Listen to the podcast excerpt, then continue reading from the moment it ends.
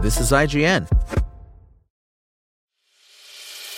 As a longtime foreign correspondent, I've worked in lots of places, but nowhere as important to the world as China. I'm Jane Perlez, former Beijing bureau chief for the New York Times. Join me on my new podcast, Face Off US versus China, where I'll take you behind the scenes in the tumultuous US China relationship. Find Face Off wherever you get your podcasts. This is IGN. Fear Street Part 1 1994 Review by Kristy Puchko. Fear Street Part 1 1994 debuted on Netflix on July 2nd, 2021. For generations of fans, Fear Street was not just a series of frightening books targeted at teens. It was a passcode, a way of telling others that you were part of the club that valued being scared. Tucked into bed under a blanket, flashlight poised, you would read into the night, incapable of stopping at a cliffhanger, barreling through one twisted chapter after another until you finished the book or your mom came in to wake you for school. For decades, R.L. Stine captured the fearful imaginations of countless kids. Now his dark tales have inspired a horror film series made just for us. And it's scary how damn good the first film in this Fear Street trilogy is. The first of three films releasing weekly on Netflix, Fear Street Part 1, 1994, introduces the world of Shadyside, a rundown American town plagued by drugs, poverty, and so many bloody murders that it's also known as Killer Capital USA.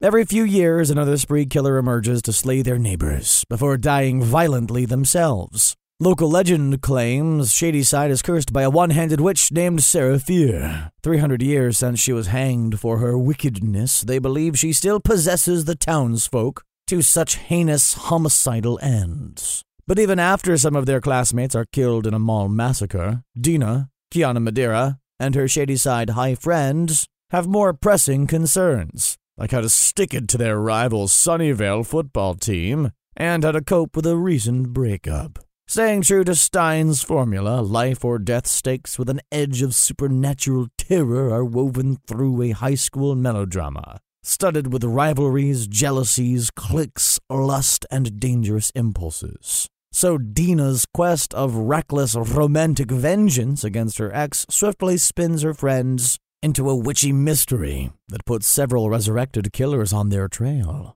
It's a solid setup, blending teen slashers with occult horror. Yet screenwriters Phil Graziadei and Leigh Janiak, who also helms the trilogy, dig deeper by unearthing fresh and fascinating characters. These are not the slasher stereotypes called out in self aware horror hits like Scream and The Cabin in the Woods. There's no wholesome final girl, ditzy, sex crazed blonde, doped up screw up, or brainless jock in this crew. Instead, we're granted characters who refuse to fit into cookie cutter molds. For instance, there's the cheerleader, Julia Rehwald, who is valedictorian and a drug dealer, and her bestie, the wise, cracking goofball, Fred Hechinger, who is balancing school with a demanding job to be sure his siblings are fed. With such complexities, Graziadei and Janiak create characters who don't feel familiar or rehashed, but authentic and alive. So when a slasher is at their heels, our hearts are in our throats.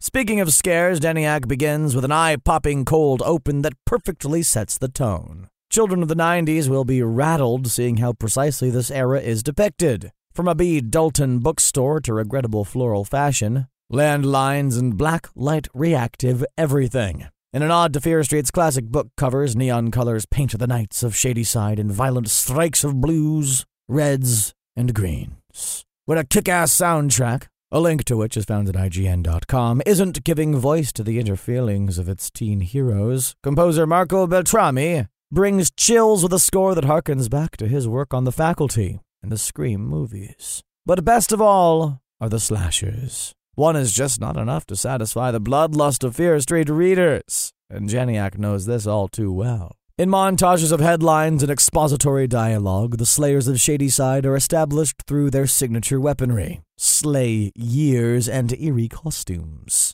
Horror fans will note nods to a splattering of pre established movie slashers. However, Graziadei and Janiak carve out intrigue by giving us just enough details to be hooked. Who were these people before they snapped? What were their stories? Like 2001's gleefully ghoulish 13 Ghosts, we are left to wonder, and so can imagine freaky Fear Street stories of our own. What a grotesque and generous gift. Then, on top of this, Janiak doesn't pull her punches. These horror movies may be based on young adult fiction, but they are hard R. Featuring on screen violence, blood and gore, nudity, sex, and an uncensored litany of curse words. While such mature content could feel crass on the wrong hands, Janiak is thoughtful about what we see and hear and why. The most violent deaths aren't just gruesome, they're emotionally gutting, because we've grown attached to this motley band of misfits.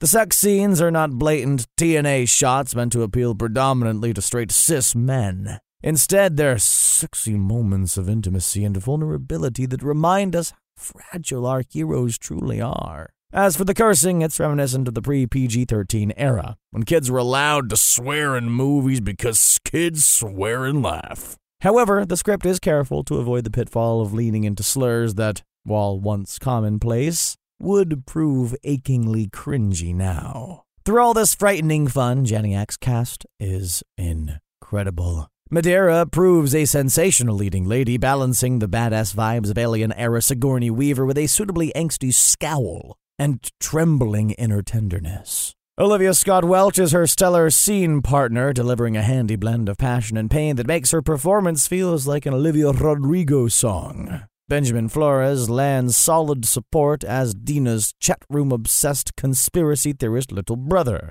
while Fred Hechinger brings laughs as a shrewd update on the John Hughes styled weirdo bestie. Stranger Things Maya Hawke offers her unique style of cackling chemistry, while Julia Rehwald charges a path ferocious, funny, and a bit risque. Altogether, they make for a crew you don't want to see cut down. Sorry to say, Fear Street won't play nice. The verdict. A Fear Street movie didn't need to be this good. Let's be frank. Director Leigh Janiak and company could have cobbled together a rehash of one of Stine's plot lines that boasts some sexy slasher fun slathered in nostalgia. That would have been fine, popcorn worthy entertainment. But Janiak went above and beyond, using Stine's books as a guide to pen her own scorching chapter in Fear Street's legacy. She wrote it in blood, and the result is extraordinary. Fear Street Part 1, 1994, is a film rich with character, world building, Easter eggs, and scares.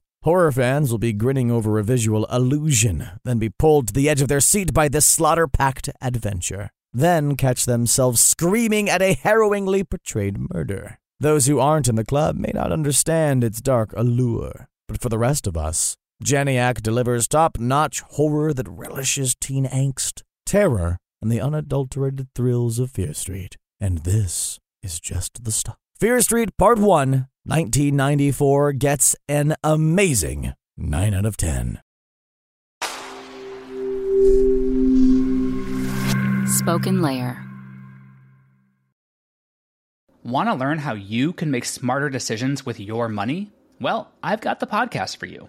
I'm Sean Pyles, and I host NerdWallet's Smart Money Podcast. Our show features our team of nerds, personal finance experts in credit cards, banking, investing, and more. And they'll help you make the most of your money while cutting through the clutter and misinformation in today's world of personal finance. You'll get clarity on strategies to help you build your wealth, invest wisely, shop for financial products, and plan for major life events. Listen to NerdWallet's Smart Money Podcast wherever you get your podcasts.